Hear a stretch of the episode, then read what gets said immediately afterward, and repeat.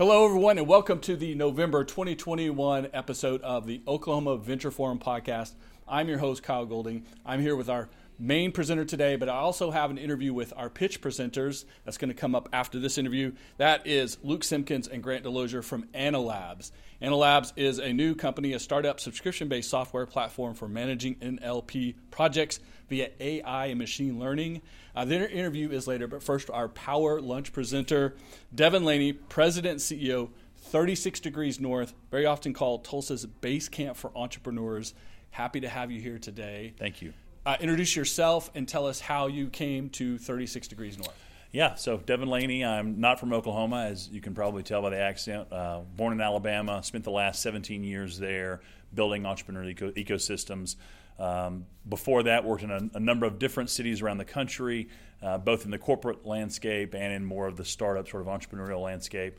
Uh, in Birmingham, Alabama, which is where I was before, helped co-found and build one of the largest entrepreneurship centers in the country, and then was recruited to come to Oklahoma back in the fall of 2019 to help grow and evolve 36 Degrees North. One thing Oklahoma likes to do is recruit people from other college football meccas. So go. from Birmingham, Alabama to Oklahoma. There congratulations for getting on this side of, of that equation. Go. Hey, well, and then you know once we're here, now we're going to bring everybody into the SEC, so it's all going to be great. Right, you're going to be right back to the people you know from Birmingham, right? right? So tell everyone who maybe aren't as familiar with what 36 Degrees North is, how it got started, and what you guys do.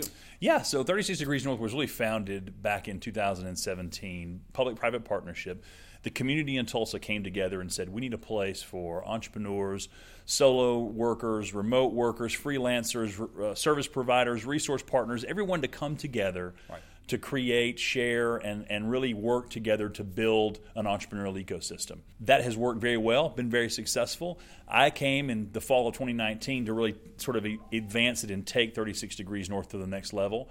That means just expanding our programming, our partnerships, and our infrastructure to support entrepreneurs at every stage. So you mentioned programming uh, infrastructure. I know you have things like co-working and small desk and yeah. incubator, et cetera. So discuss some of some of the things yeah. that go on at 36 Degrees North. Great, great question. 36 Degrees North initially was a co-working space. Mm-hmm which is really based on the individual. It's all focused on individual entrepreneurs, solo workers, remote workers, but really not the right infrastructure to build and scale teams yeah, right. as you're raising capital and thinking about that next journey next, and evolution. next level, right? That's right. Um, and so one of the first things we did was to really work with the city of Tulsa and, and various other partners to create a large technology incubator, state certified incubator. It's 50,000 square feet. We just opened that back in September. Um, we've partnered now with other programs um, from around the state, I2E and others, to bring in accelerator programs as well that we house physically in that space, just so that we can serve entrepreneurs at every stage of the of the growth cycle. So much like an entrepreneur, you know, they have the idea, they get the MVP, they get the startup. Right. There's typically a pivot or a lot of adjustments. Right. You've kind of followed the opportunities or, or followed the potential uh, to expand from from co-working to uh, now a multi-location exactly camp, right? That's right. We have three locations now. So we have our original base camp location, which was primarily co-working. Um, in 20, I think it was early 2019, maybe fall 2018, before I got here. They had opened up a Camp 2, which is some co working, but also has some smaller office space. So, really, sort of a hybrid. That space is becoming more of an entrepreneur, of a, an accelerator space for us. And then we just launched and just opened the incubator space back in September of this year. So, long term, we want to pull everything together under one roof as a true destination entrepreneurial support organization that can serve as a real front door for anyone that wants to enter the ecosystem, that wants to be an entrepreneur, thinking about it, wants to support entrepreneurs, we want to serve as that front door, have one centralized location that we can serve all of those people in the community. That makes a lot of sense. Now, Tulsa is a, a unique market unto itself. Obviously, yeah. different than coming from Birmingham, but also different from Oklahoma City. What are sure. some things in your in your short time in the state that you've noticed that are unique to Tulsa and have in common with Oklahoma City and the state as a whole? Well, I'll, I'll start with I think the things that I that I've noticed that are are common throughout the state of Oklahoma, and that is I've never seen greater alignment among private sector, public sector, philanthropic community, local government, state government. There's an alignment throughout around understanding that entrepreneurship is economic development and that we have to be intentional about our strategy of resources, incentives, workforce, all those things. Right. That has to be part of the long term strategy. other communities I've been to, you have you have pieces of that. You have alignment in some areas, but not throughout. And I've seen that throughout the state of Oklahoma. No matter what region of the state, um, from the state government having a state certified incubation program, right. which most states don't have. And There's that program just expanded, right? That's right. Yeah, sure did. Now it allows the tax credits for up to 10 years, which right, is amazing. five to 10 years, right? So uh, there's alignment here that I've never seen before. Um, there's a core understanding that we cannot simply rely on the on the economic development model or the industries that have carried us to this point. We need to continue supporting those and fostering those, but we also need to foster and develop and curate growth of new businesses. Diversification, right? That's exactly right. And that's that is unique. Not every state across the board in all sectors has that alignment, and Oklahoma does, and I think that speaks volumes. The thing that has impressed me about Tulsa is there is a real sense of pride of community. When I first got to Tulsa, I remember driving around. I didn't know my way or I didn't know anything. And I kept seeing these flags that I didn't recognize. I was like, well, that's not the Oklahoma flag. It's not the American flag. What is this flag? And I found out it's a Tulsa flag. Uh-huh. And it was created by the citizens um, and, and adopted publicly and, and, and as the symbol of the official flag of Tulsa. You see that everywhere. And there is a sense of pride in the city and the community that I've never experienced anywhere I've ever lived. In fact, Tulsa has some unique programs in order to attract people to Tulsa. That's right. right? Yeah, Tulsa Remote's been huge for right. us. They're a partner of ours, um, and we work very closely with them because all the Tulsa Remote uh, participants that come to Tulsa, move to Tulsa, are able to work out of 36 degrees north, which is a great partnership for them. We work to really uh, immerse them in the community and get them uh, to the point where they understand what it means to be a Tulsan. Um, and then we've also seen, which is great, new companies and startups coming and being developed by those remote workers that have come to Tulsa. Right. Maybe had a job already, they're a remote worker, they come to Tulsa, they get immersed in the ecosystem, and they want to go out and take that experience and start their own their own business. So we're seeing that as well too, and it's been a huge benefit. So the, those those ideas and programs now are, are starting to, to pay off. Correct. I think I think so. The dividends we hope they would see. Absolutely, and that's one of the things that we try our best to to capture and to share with everyone is the overall economic impact because it's hard to understand from a from a broad perspective if you're talking about individual startups this company's got four employees this company has three this company has seven. That doesn't necessarily raise to the level of awareness that we want.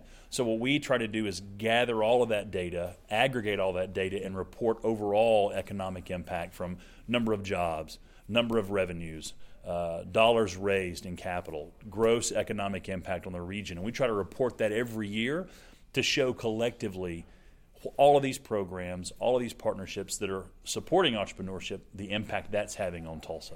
Prove it with the numbers, right? That's right. Always prove it with the numbers. A lot of great conversation about the things that are working well, are aligned correctly, what's there what's missing? What's the next the next missing piece yeah. to, to get us to that next level? I think it's I think the thing I see more than anything is people say, "Oh, well, we've got to have the right talent."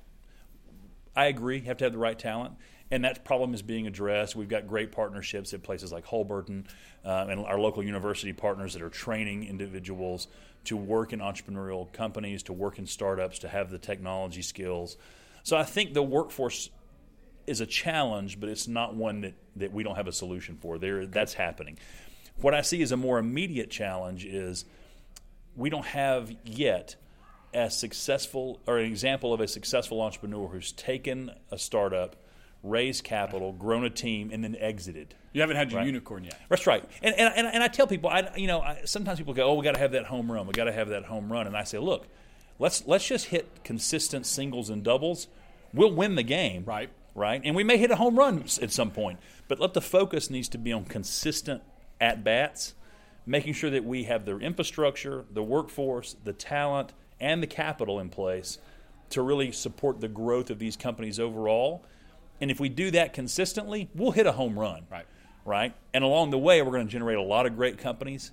We're going to create a lot of wealth. We're going to create a lot of economic mobility. Mm-hmm. All those things are going to happen and economic impact will be the result of all of that right. long term, right? But we have to think about it in terms of we need to be able to show that you can start a company here, you can build it, you can raise capital, and you can exit here. We have to have a predicate example mm. to show this is how you do it. You don't have to go to the East Coast or the West Coast to do it. You can do it in Oklahoma. Here's an example of that. We haven't had one yet. I think we're going to have one pretty soon, um, which will be great because then once you've set that predicate Sure. and shown that it's possible, sure, yeah, right, right. It, it creates that that that uh, momentum behind other entrepreneurs seeing that yes, I can do that in Oklahoma. Another example of attitude change is it's Global Economic Week. So it's global, it's the whole world, but Yep. we're focused on what's happening here in Oklahoma. You guys are having events every single day and, and really participating and, and creating those attitudes about entrepreneurism in Oklahoma. We do, and that, you know, I tell you, it's such a great event. I mean, it's a global event, as you mentioned, Global Entrepreneurship Week. Um, it's something that 36 Degrees North really takes the the mantle on every year and tries to just curate as much programming, partner with every organization we can to showcase, highlight, and raise awareness for entrepreneurship in our region and our state. There are events every single day. I would say go to the 36 Degrees North website. If you miss something, you can see it, recap, you can watch it, you can on hear all the social it. as well, It's- too, right? It's everywhere, yes. Um, but it's a, it's a great event, and I think it, again, not everyone who who we're in this space every day, so we talk about it every day. I talk about about this all the time. I love it. The average person sitting at home, going to work, going to the office with kids, whatever, may not think about, gosh, there's this groundswell of entrepreneurial activity in our state, in our region. We need to highlight that and showcase that, and people need to know and have a sense of pride that, wow, there's this much happening here. Right. These companies are growing here. They're creating $375 million of economic impact. That's incredible. That's something we should be proud of, and we should highlight and, and advocate for that as much as we can. And that's what the week is about. We end every uh, episode, every interview with this simple question. I think you're going to have one of the more insightful answers than anyone else. What advice, uh, what's your favorite piece of advice to give Oklahoma entrepreneurs? You know, the best thing I can say is uh, one of my mentors told me a long time ago that a strategy and a plan, have a strategy and a plan, right? And that um, this is probably not the best way to say it, but this is how he told it to me.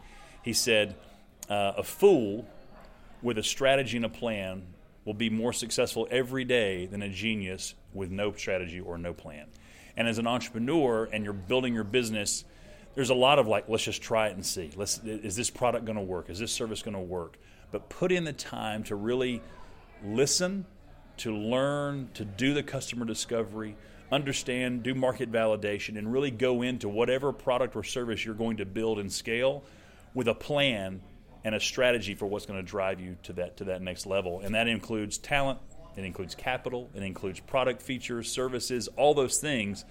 So many times entrepreneurs get some qu- get quick success and then they just sort of fumble and fade out, Or quick failure. or quick failure, right? Or Right, quick too, failure. Too quick to fall off. Either, yes. either way, because they didn't think about the longer term. What is the plan here? What's the longer term strategy? And having the awareness to know what they don't know, and be willing to go out and accept that help and, and, and that feedback from people is super important. So I would say, have a strategy, have a plan, and be willing to know what you don't know, and go out and find find the help and, and get the answers.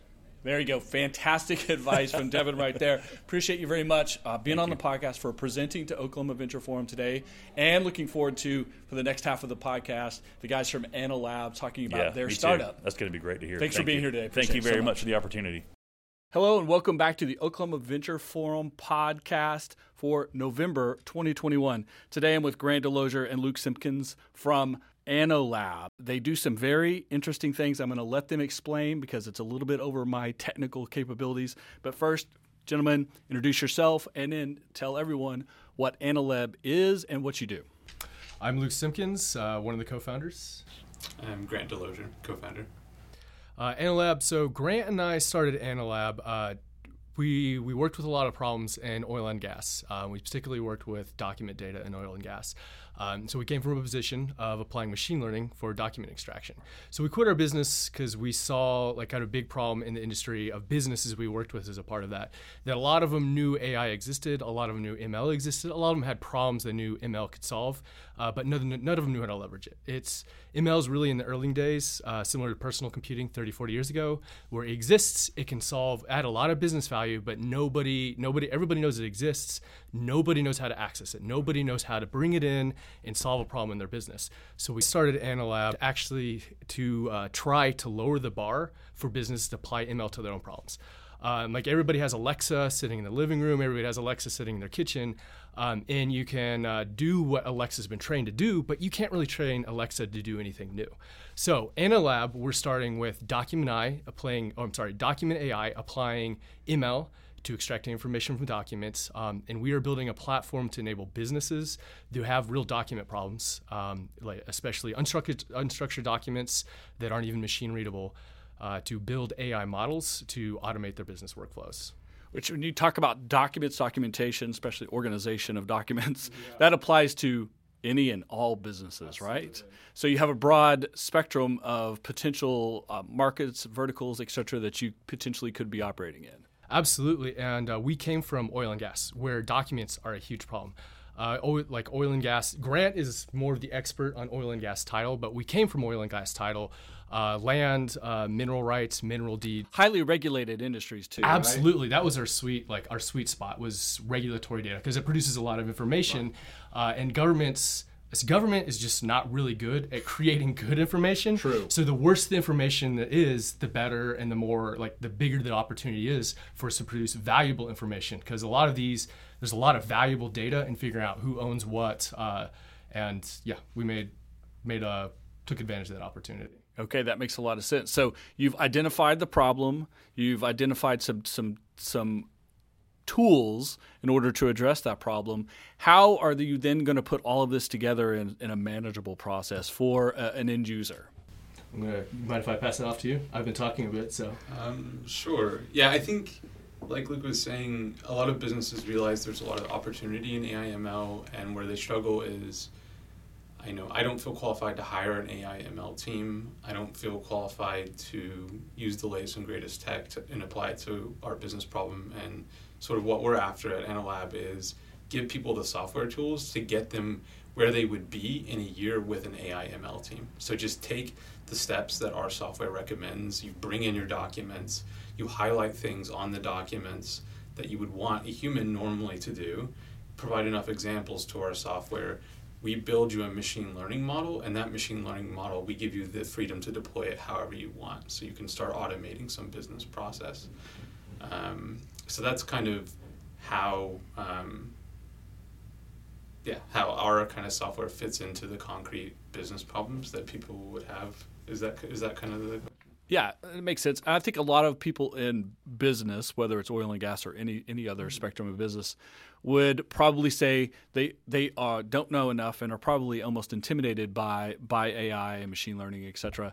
So, what are you? What's the most common thing that you were hearing? The first thing that you thought you needed to address as far as a as a pain point to get them over that hump of no way, there's no way this makes sense for me, but get them into the conversation of maybe this is a tool that gets me there you had a lot of conversations with the customers, so. Yeah, um, I mean, like, well, it's important to recognize where businesses are right now, from the most for the most part. So, a lot of different businesses where documents are an important medium of information, they're almost 100% manual right now. So, you know, they get thousands of contracts through, maybe through, let's say they already have it in digital form. So they're one step ahead of the curve. Okay. With some people, they already have scans and images. Um, people are taking those scans and images, bringing up them, bringing up the images on their computer. Then they have like Excel open in another window or window or some other form builder, and they're keying in values. So there's a lot of hands-on keyboards typing things out. That's where I would say most, the vast majority of businesses that are dealing with documents are right now. And so, I mean, and it's one thing that's important to recognize is in a lot of industries like oil and gas or in title or legal, the people doing that work, they're not, you know, they're qualified subject matter experts. So they're like, a lot of money is being paid to these people to, to type out things. So it's a big cost center for a lot of businesses. Um, so um, it's definitely a pain point for these businesses. Where you get started is, you know, you have to understand the particulars of different document based tasks, but there's a lot of commonalities across industries. So, like, the first part is, um, you know, maybe you have a bunch of separate images, a bunch of different JPEGs coming in. You need to do what's called collation or stapling into independent documents. So rather than having a human being go through and say, page one through five is a lease, page six through 10 is a, a lien, page 11 through 14 is a release, um, a machine goes through and chunks these things into independent documents. Um, the next step usually is a classification. So page one through five corresponds to this document category. Once you've got a document put into a particular category, you can route it towards a certain set of business logic. Um, and then the next step is okay, within a particular category, what are the pieces of information on that contract or document that you want to pull out and structure? So usually that is names of parties. So like grantor grantee names, um, who signed the contract, what was their title, um, what was the date on which the car- contract took place, what were the assets described. Um, so, and that kind of breaks down into a task called information extraction. Um, so, that's kind of a, a common theme that we see talking to people is you have like document splitting and collation problems, you have document classification problems, and then you have information extraction problems. So you're creating a structured representation of what is fundamentally an unstructured medium. And then once you've got it in the structured realm, like businesses can start to do more advanced like analytics capabilities. Um. This is especially valuable at scale. Like uh, we've worked in the past, not with AnnoLab, but prior uh, prior position with mineral buyers who care about all the documents and who owns what across the state of Texas. Um, so we want to apply it at that scale where there's just paper documents across courthouses in Texas, uh, and you really want to understand like who owns what across the state. That's where a lot of the value is because uh, you can't really hire uh, thousands of people that are qualified to enter all that, but you can build a model to pump it all through and you mentioned obviously when you hire people like this, they have expertise, they have they have a they have a salary level that that they, so there's a cost uh, associated, but there are other benefits too to using AI and machine learning to streamline this process as opposed to just cost, right? Right. Well, yeah, exactly. Like the like scale, like getting information exp- at scale. Um, uh, if you want to apply it across millions and millions of documents, uh, and you have no ability to train a, like thousands of experts, and especially nowadays where it's really difficult the job market is really competitive. Uh, so yeah, applying at a scale, getting information at scale. So let's talk about the company itself. Uh, where are you in your from from startup to being a mature business growth stage? Uh, even and with your pitch presentation, what kind of, of support are you looking for from the members of Oklahoma Venture Forum? Where are you in the world, and where are you are you hoping to go next? And what's the what's the plan? So we're bootstrapped. We uh, Grant and I own it 50-50. We uh, started June first, twenty twenty. So mid pandemic, we both quit. Uh, we worked together in our previous position. We quit together, started building, building a business. We have a launch product, as you saw on our site, annolab.ai. Uh, we need to change the site because, as many startups do, as we talked about, right. we've pivoted more into the document space. Uh, when, when, you're a young company, everything changes yes. rapidly, right? Well, we did find a market um, after 12 months of building the product. We went out, we kind of we started presenting to people, um, and found with some tweaks and some like uh, slight changes in our idea of what our market is. We went out, we made a sale, and we're currently working um, in airline title. So we've partnered with a local airline title company uh, we are building automation for their title processes. We have a lot of pitch presenters at Oklahoma Venture Forum who started in oil and gas. Yeah. And often they, they, they, they find a, a more elegant solution than the traditional solution to something, especially in the field, uh, adding technology, et cetera. But they often immediately go to that that one degree away, which is let's continue working in oil and gas. Mm-hmm. Whereas you have an application that obviously can get outside of oil and gas into multiple multiple places. What made you decide to not be super specific and stay right in, the, in your sweet spot that you knew, but in, or, but chasing uh, the opportunities that you've identified? Well, we definitely wanted to diversify out of the energy sector. Uh, I think when what were the oil prices yeah, at like, in 2020? It was the price of oil went negative yeah. around right not, yeah. not like it yeah. is today right yeah i think it was just like six six to eight weeks before we quit and we're like okay uh, energy is just is so volatile right um, and we know a lot of people in energy so we did we wanted to stay friends with our mentors and ceos that we had kind of worked with before we didn't want to compete with anybody we'd worked with um, and we knew the problems existed and so many other industries in november you're our pitch presenter november 10th presentation what can the members and guests on that day expect from your presentation? Uh, probably more of what I heard, hopefully, some more concrete examples, bringing it home. Um, we have not, since we are bootstrapped um, and we are, we do have revenue, we're not specifically seeking funding, but I think if we found a partner that was interested in what we did, they had a problem in a like a much broader market. They're like, hey, uh, like basically a strategic investment. Mm-hmm. Uh, we would love to talk to somebody like that. Um, we don't want we, we, at this point we aren't looking for just money for the sake of money. We're looking for money for the sake of partnership, uh, strategic partnership. That's very smart, actually, very good. And uh, more and more investors, more of the venture capital crowd are looking to be more of that strategic partner and not simply check writers. Uh, we're seeing that more often, and I think probably of, of all the pitch pres- presentations we do this session, um, most of them aren't necessarily looking for a check writer; they're looking for a strategic partner. So I think that's how business it's been moving in that direction for a while. But all of the changes that have happened over the last 18 months, I think that definitely is going to to be the new opportunity moving forward for folks who have capital or expertise to come into something as exciting as what you guys are doing and actually maybe not only disrupt certain industries but really make change in the way people are running their business. Absolutely. One last question. We always end on this question on the podcast. What is your advice for Oklahoma entrepreneurs, for anyone trying to create a startup or be an entrepreneur in this space? Uh, what advice do you have for them? What, what the pros, the cons, whatever do you like to talk about when it comes to starting and running a business in Oklahoma? I'll give mine and then I'll, get, I'll let you give yours.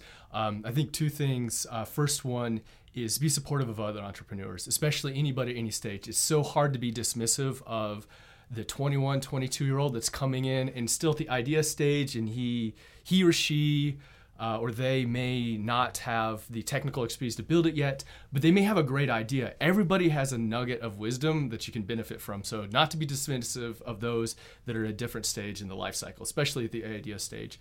Uh, and then, two is we, uh, the Oklahoma entrepreneur community, is it, it feels unlike because this is my third startup here in Oklahoma.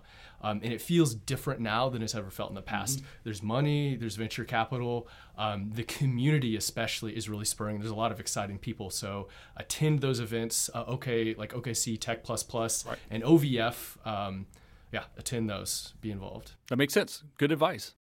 I agree with everything you said, Luke. Um, maybe I'll say something slightly more controversial. Uh, I'm not sure you would agree, but I would say stay grounded in the local market.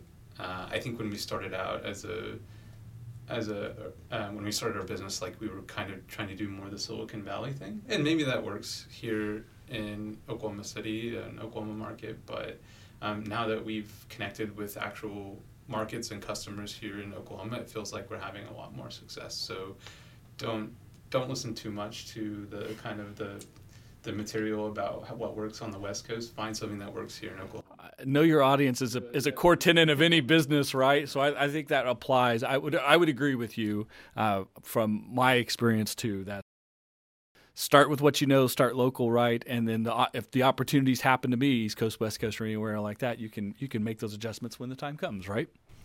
Absolutely, and I agree with you. Absolutely. Well, Grant, Luke, uh, thank you so much for coming on the podcast. Looking forward to your presentation November 10th at OVF. So make sure that if you are a member that you have RSVP'd. If you are a guest, hit the website, find the information, sign up, hear this pitch presentation. We'll also have a main presenter and all of the networking and all the things that come with OVF. Until next month,